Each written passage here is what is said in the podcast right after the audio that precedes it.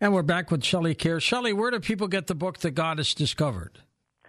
Um, it is on Amazon and all other major retailers. They can see the link on pastlifelady.com. Was this one of your more difficult books to write?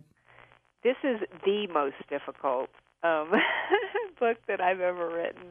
There's there's no doubt about it. I I couldn't believe it. There were times when I was just hoping I could continue to get through it, and I did. So lots of research, lots of books read uh, to do this one. Indeed, indeed. Of all the areas of the various deities, is there one area that is a little bit more stranger than the other?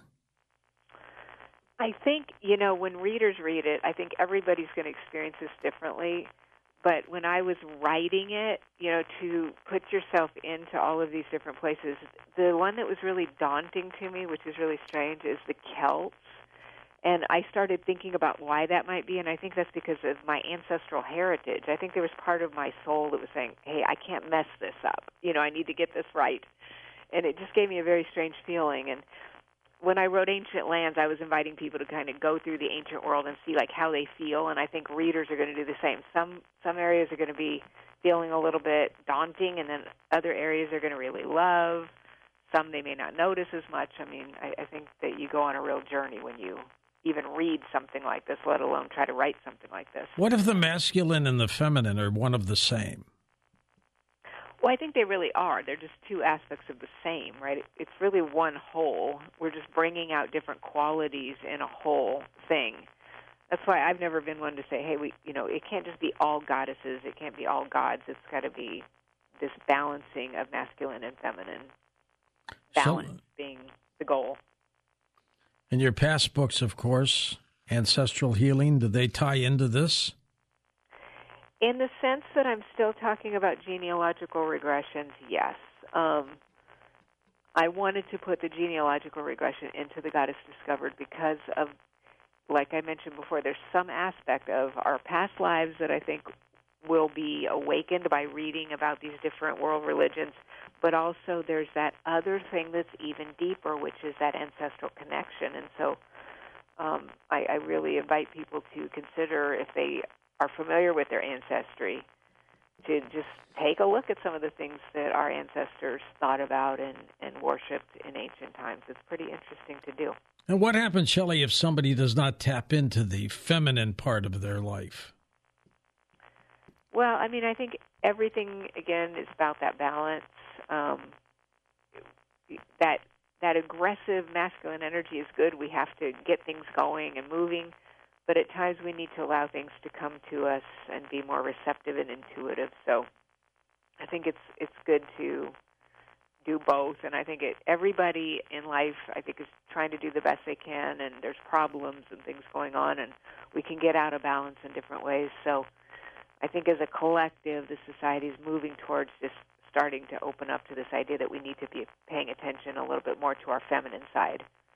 When people go to your website, what do they find? What do you recommend? Um, we've got links to all my books are there. Um, I've got my podcast, I've got my YouTube channel, and different resources. My online school, I've got different recordings. If readers want to purchase a copy of this book, they can. I've got my email address there. They can email me a receipt, and they will receive a free guided imagery journey from the book. If people want to get past life regressions, do you do that too? I am doing some, um, and I've got online courses for that as well through the online platform. Let's go to the phones. Let's start with going to Mayat in the city of New York. Hello, Mayat. Yes, good morning. What a fascinating program, and certainly in this present world where we can't figure out how to keep killing and warring against each other, the goddess must be uh, supreme. Now, I have a, just one question uh, this morning, and I'll listen over the air. Um, Shelley, uh, I'm wondering if you're familiar with Nikki N I K K I or N I C K I Scully, S C U L L Y, who has codified and is in her book called Sekhmet, uh, an Egyptian Kemetic goddess, S E K H M E T. Transformation in the belly of the goddess is the subtitle, and it's alchemical process. Very much is seemingly along the lines, and I think it's brilliant your use of uh, Cayce's work. And the foreword is by Normandy Ellis and Hank Wesselman, PhD. And if you're not familiar with her work, I feel assured that you will give some commitment to explore her alchemical uh, transformation project. And if you have my question, Shelley, I'll listen over the air. Thank you, George. Thank you, Maya. Go ahead, Shell. Thank you, Mayat. Um, yes, actually, I have heard of Nikki Scully's book on Sekhmet. Sekhmet was the Egyptian goddess of war. The lion-headed goddess is uh, very um, popular, and I've heard of her work. Yes, there's an energy healing there as well, and some of my students also follow that work. So, yeah, excellent. There must not be a lot of people though who have investigated these. What do you think? I um I had heard of Nikki Scully and some others who have gotten into it. Um, I know Llewellyn had somebody. I can't remember her name, but she had a an Egyptian oracle deck that came out a couple years ago that was really good. So I think the ancient Egyptians are still much in our collective consciousness. Everybody loves them, but maybe not as many people writing about it. Next up, Louise in Kentucky, who, under her past life regression, believes she is Cleopatra. Did you ever undergo past life, Louise? How'd you realize you are Cleopatra? Uh, Goldberg, Bruce Goldberg helped me. Oh, Bruce did, Dr. Bruce. Okay. Yes. Go ahead, Shelley. But I wanted to say, you know, being the reincarnated Cleopatra, which I know I am, she never married, but she always had a male to balance her. But uh, one was Caesar and the other was Mark Antony.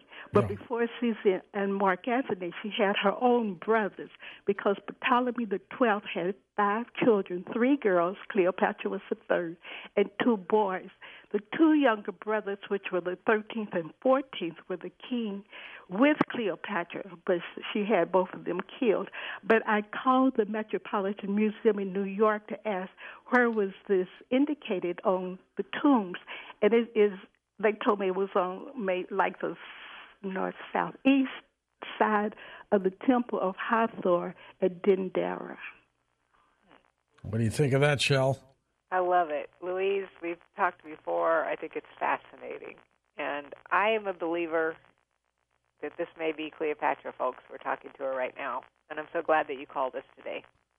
I had a uh, guest on who is an archaeologist and he does a lot of work in Egypt. And she called in to talk to him or, this week. And I had him interview her as Cleopatra. And it was fascinating because she was talking about the tombs where they were hidden. And he said, You know what? You're right. Nobody else knows that. It was fascinating. Wow. She's made me a believer, that's for sure. Joe, Long Island, New York. Go ahead, Joseph. Yeah, hi, Shelley. A couple of questions. Uh, my first question would be on you were talking about lightening up, and uh, I don't think that's the way most people go these days when they have difficulties. I think they tend to charge ahead and double up their bets. Uh, so uh, I don't know if that's more of a feminine energy or it's also where people just tighten the noose on themselves too much and they should kind of give themselves more slack. But I do find that interesting, this idea of lightening up rather than uh, really trying even harder. Uh, and then my second question is about change. Uh, I think whether you're a male, female, or whoever you are, I don't think everybody starts from the same default position as per willpower. Uh, so it's hard to compare people, I think, because uh, not everybody has the same ability to conjure up like willpower and determination or go to the next gradation of that. So, and also, could you uh, repeat? Oh, one more thing, too. I notice I, I, with the audio books, I prefer a woman uh, on average doing the audio books. I don't know what that means. And also, could you repeat your podcast? What the name of that is? Okay. Yes.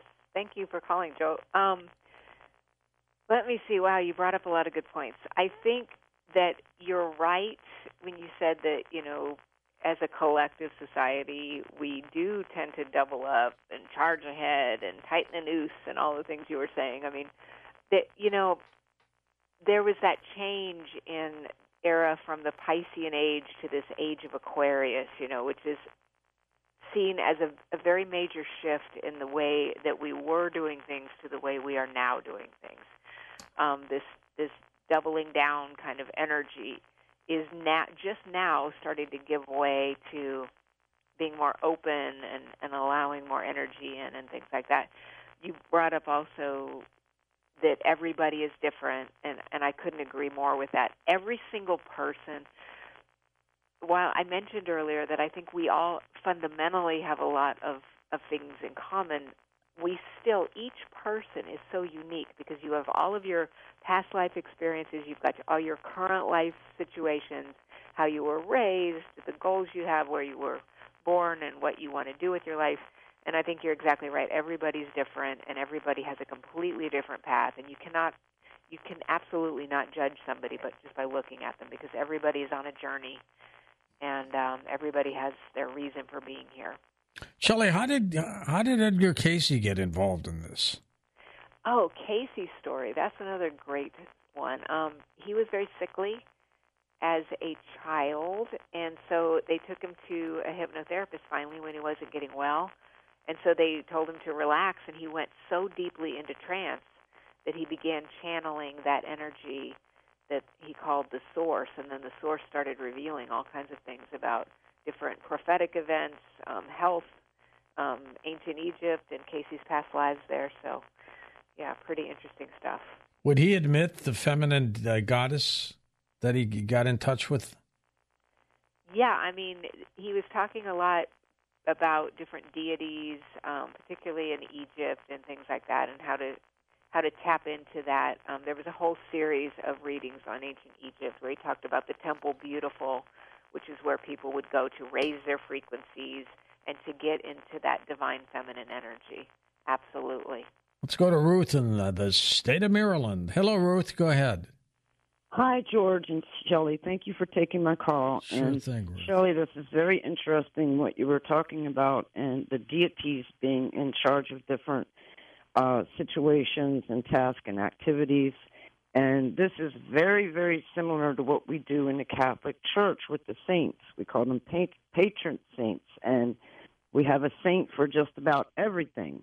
And I was just wondering what your thoughts were on that and how does that compare to uh, what the people did back then with the sun and the deities? And thank you. Ruth, it's so great to hear from you, and I think you make a, a great point. I mean, the saints in the Catholic Church, or and in it's it's a perfect um, tie-in to the deities. If we're thinking about some of these ancient energies coming from the the earliest of times, the most primitive of times, and then evolving into um, the, the Catholic Church and other places, yes, absolutely, that every part of creation can be deified and blessed, and we can give thanks to all aspects of creation. Absolutely. We've got Leonardo in the state of Minnesota now. Hello, Leonardo. Go ahead. Hello, and I, your guest, I don't remember her name. Um, Shelley. Shelley, hello, um, and and both of you guys, I'm I'm kind of a little nervous here, but Shelley, you are phenomenal. Um, I really like what you're talking about because we're talking about, as you say, primitive because we have suppressed our energy. You know, especially males. You know, it's a male-dominated uh, culture that we live in, and and and it does us disservice to not um, accept our other side, our feminine side, uh, for males to to grow. Um, if we, um, I'm again nervous to accept that other side of ourselves. So I just wanted to say what you're talking about tonight. I think that you're phenomenal, um, and I would like to have you guys put your book out there again. And George, um, Mayette, I keep hearing her over the over the air, and this lady is incredible. She's phenomenal. So that's all I wanted to say. Uh, you guys had me excited. I'm going to hang up and take care. Okay, my friend. You want to react to some of that, Shell? Thank you so much, Leonardo. I'm so glad you called in. Um, I think you have a great point, especially, you know, I mean, there. I don't think that men should be repressing their masculinity at all, and yet can feelings and different things like that come out that more feminine side as well. So again, in a balanced way. So I thank you for calling. Lisa in North Carolina. Hey, Lisa, go ahead. Hi, um, hi, Shelley. Um, my question has to do with uh, the balancing of the divine masculine and divine feminine energies, and specifically wanting to get your take on concepts like the twin flames, um, you know, and, and, how they have the two separate energies and uh, their their mission and, and, soul connections like that. Yeah, Lisa, thanks for calling. Um, about well, let me get into the twin flames first. So yeah, the twin flames is. Well, what are the what are the twin flames, Shelley? It's the idea that there is one soul that split into two, and now these two individual people are on the earth. Sometimes the one of the twins is not on the planet incarnate at the same time. It's it's still a little bit different than a soulmate. It's like they're two halves of the whole. Um, some people believe in them, some people don't. Um, I have some a friend of mine who believes that we are twin flames, um, and I, I'm starting to think that could be possible. You know, someone who you have a soul connection with. And Lisa, you talked about the balancing in in the book. I didn't mention this earlier. You know, there are exercises in there where we invite energy to come in, and we just invite. We're again, we're not trying to say no to masculinity. We're just inviting those two energies to come in and and become balanced within us. So that's one of the guided imageries in the book. Shelley, does any of this scare you? Does this goddess energy scare me? Um, it can be abused, can it? I think it can, yes. Um, I think it needs to be approached with great respect. I will say that for sure, yes. I think it needs to be approached with the ultimate respect. And if you don't? Um, I just think again, even putting the book together, or even as people read it, there's just so much energy there that one would just want to approach it with respect. I, one of the things I talk about in the book is this idea that we can't, like, I, I can't really fully understand the depth of love that someone may have for their belief system and their religious faith, for example. And so I think that when we're talking about any religious faith or belief systems like that, we need to just treat this very respectfully and with the utmost sacred respect and honor. Shelley's website, pastlifelady.com, is linked up at coasttocoastam.com. We're talking about her latest book that has just come out called The Goddess Discovered Exploring the Divine Feminine Around the World. We're going to come back and wrap things up with her in just a moment on Coast to Coast AM. And welcome back, George Noory with Shelley Kerr. Our final segment. Her book is The Goddess Discovered. Let's go to Brian in Colorado. Welcome to the program. Hi, Brian. Hi, George. Thanks a lot for you on the point and everybody else at Coast to Coast. And thank, Shelley. Thank you, sir. You bet, sir. Uh, Shelley, ma'am, uh, I've never come across you before, but just from these few minutes uh, listening to people that know you and you've helped a lot of people, so thank you for that. Uh, I'm an old guy. I'm a Buddhist for about 40 years, and uh, I uh, I'm very interested in past lives. I, there's, you know, obviously there's some back there, and some people seem to look at me like I'm somebody besides a a farm kid from Iowa. Hmm. I've lived in Colorado about almost 50 years. But um, so anything, and Egypt obviously very important. And Cayce I just love.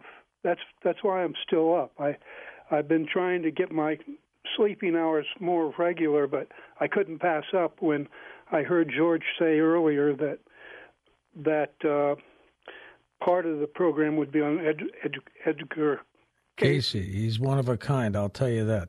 Shelley, uh, Cayce was uh, a genius, wasn't he?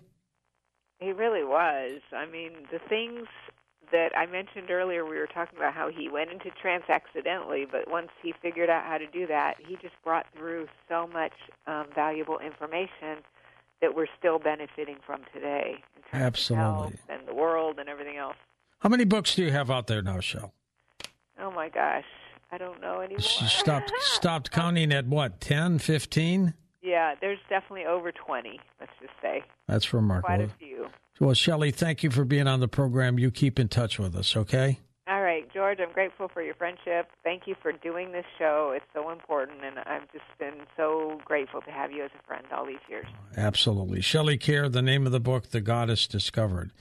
Last week during Open Lines on Friday, we got a call from an individual who was talking about uh, my rendition of Telltale Heart, and we have gotten 32 emails from people please asking that we run it. So I'm looking for an appropriate time to do it, and it looks like we're going to do it for you right now.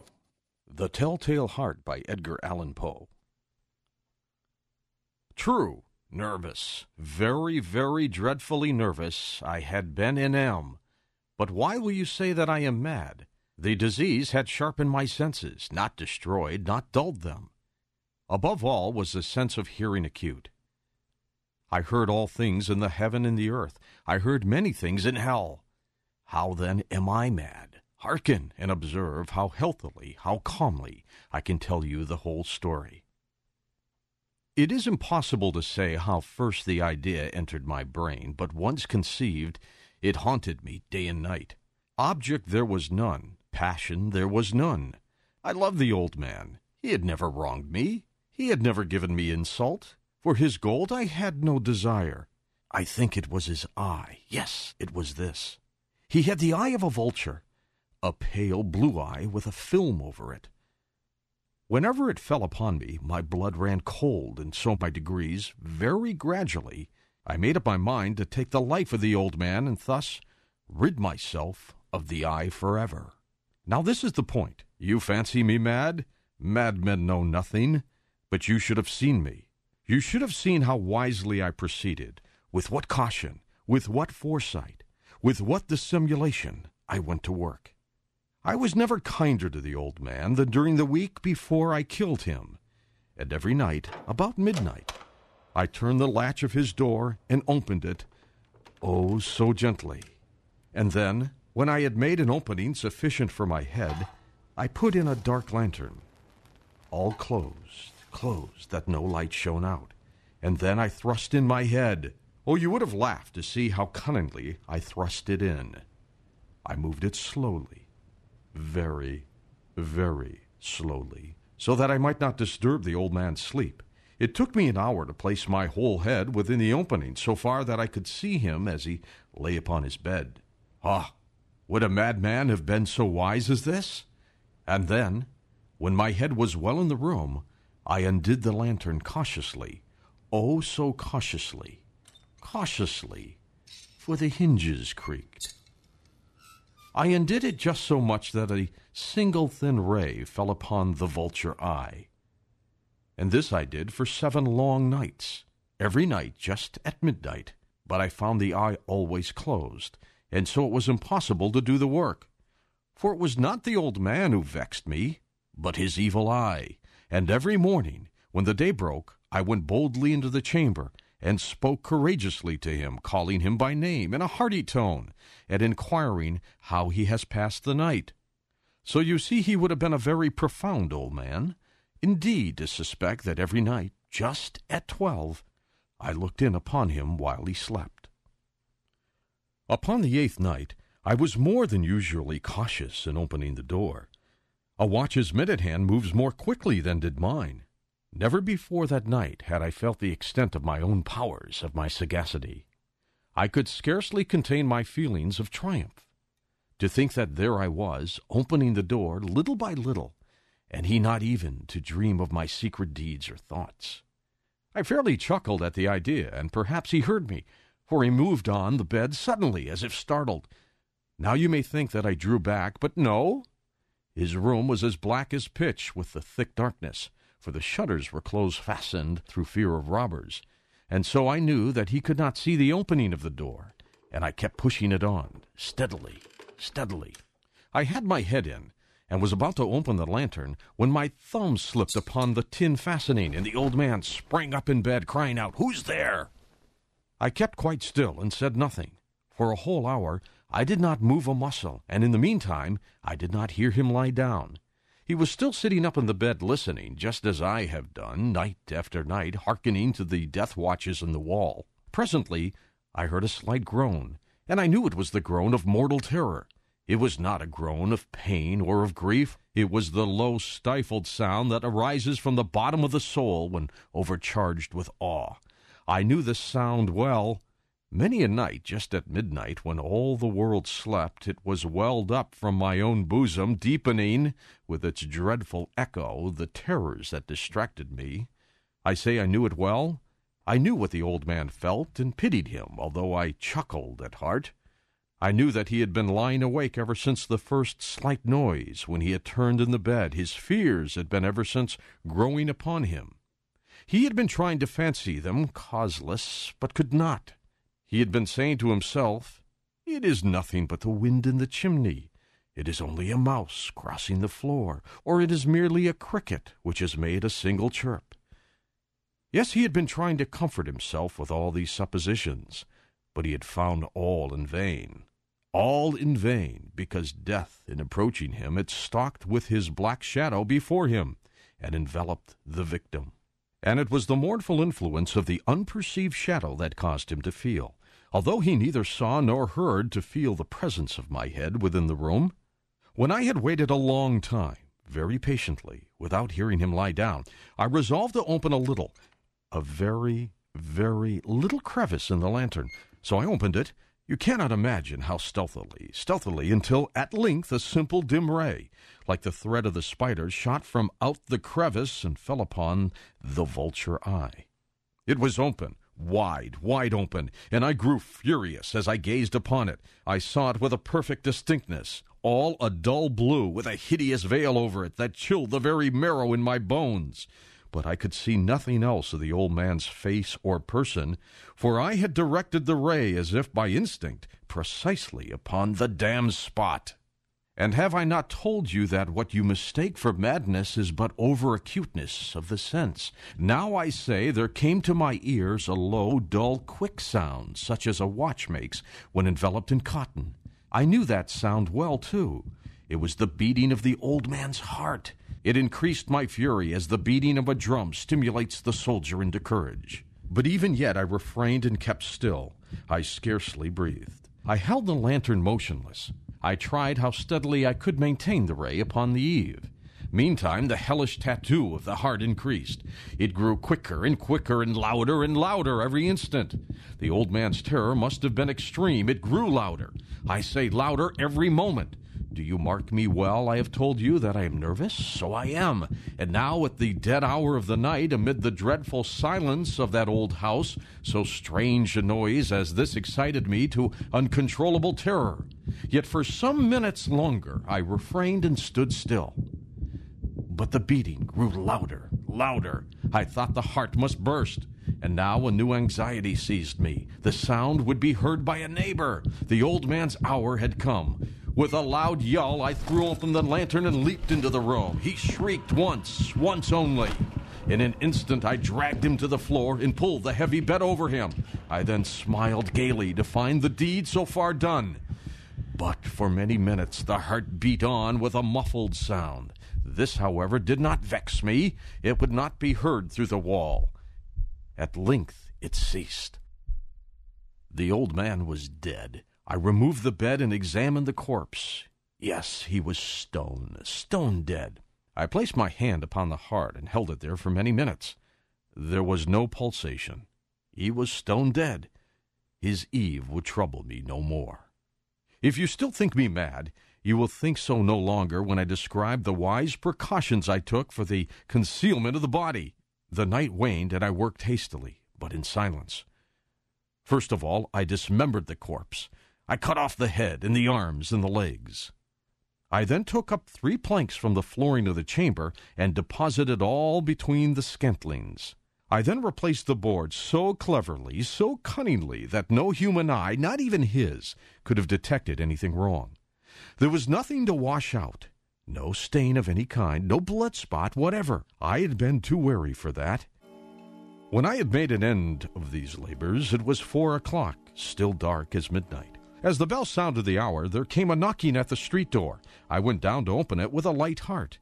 For what had I now to fear? There entered three men, who introduced themselves with perfect suavity as officers of the police. A shriek had been heard by a neighbor during the night. Suspicion of foul play had been aroused. Information had been lodged at the police office, and they, the officers, had been deputed to search the premises. I smiled. For what had I to fear? I bade the gentlemen welcome. The shriek, I said, was my own in a dream. The old man, I mentioned, was absent in the country. I took my visitors all over the house. I bade them search, search well. I led them at length to his chamber. I showed them his treasures, secure, undisturbed. In the enthusiasm of my confidence, I brought chairs into the room and desired them here to rest from their fatigues, while I myself, in the wild audacity of my perfect triumph, placed my own seat upon the very spot beneath which reposed the corpse of the victim. The officers were satisfied. My manner had convinced them. I was singularly at ease. They sat, and while I answered cheerily, they chatted of familiar things. But ere long, I felt myself getting pale and wished them gone. My head ached, and I fancied a ringing in my ears. But still they sat and still chatted. The ringing became more distinct. It continued and became more distinct. I talked more freely to get rid of the feeling, but it continued and gained definiteness until at length I found that the noise was not within my ears. No doubt I now grew very pale. But I talked more fluently and with a heightened voice, yet the sound increased, and what could I do? It was a low, dull, quick sound, much such as a sound a watch makes when enveloped in cotton. I gasped for breath, and yet the officers heard it not. I talked more quickly, more vehemently, but the noise steadily increased. I arose and argued about trifles in a high key with violent gesticulations, but the noise steadily increased. Why would they not be gone?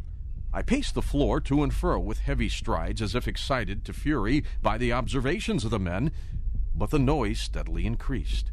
Oh God, what could I do? I foamed, I raved, I swore. I swung the chair upon which I had been sitting and grated it upon the boards. But the noise arose over all and continually increased. It grew louder, louder, louder, and still the men chatted pleasantly and smiled. Was it possible they heard not? Almighty God! No, no, they heard, they suspected, they knew, they were making a mockery of my horror. This I thought, and this I think. But anything was better than this agony. Anything was more tolerable than this derision. I could bear those hypocritical smiles no longer. I felt that I must scream or die. And now, again, hark! Louder! Louder! Louder! Louder! Villains, I shrieked, dissemble no more. I admit the deed. Tear up the planks. Here, here! It is the beating of his hideous heart. There you have it. Dan Galante, Tom Danheiser, Lisa Lyon, Lex Lonehood, Sean Ladesseur, Stephanie Smith, Chris Burrows, Tim Binnall, George Knapp, and Ian Punnett. I'm George Noory, somewhere out there on Coast to Coast AM. We'll see you on our next edition. Until then, be safe, everyone.